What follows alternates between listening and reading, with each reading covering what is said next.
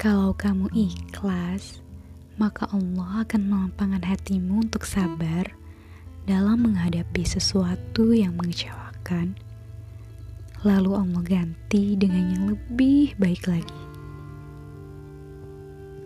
Penantian terbaik adalah menyiapkan. Kesabaran terbaik ada dalam perjuangan. Semangat terbaik adalah upaya mengejar kebermanfaatan, dan asa terbaik ada dalam doa.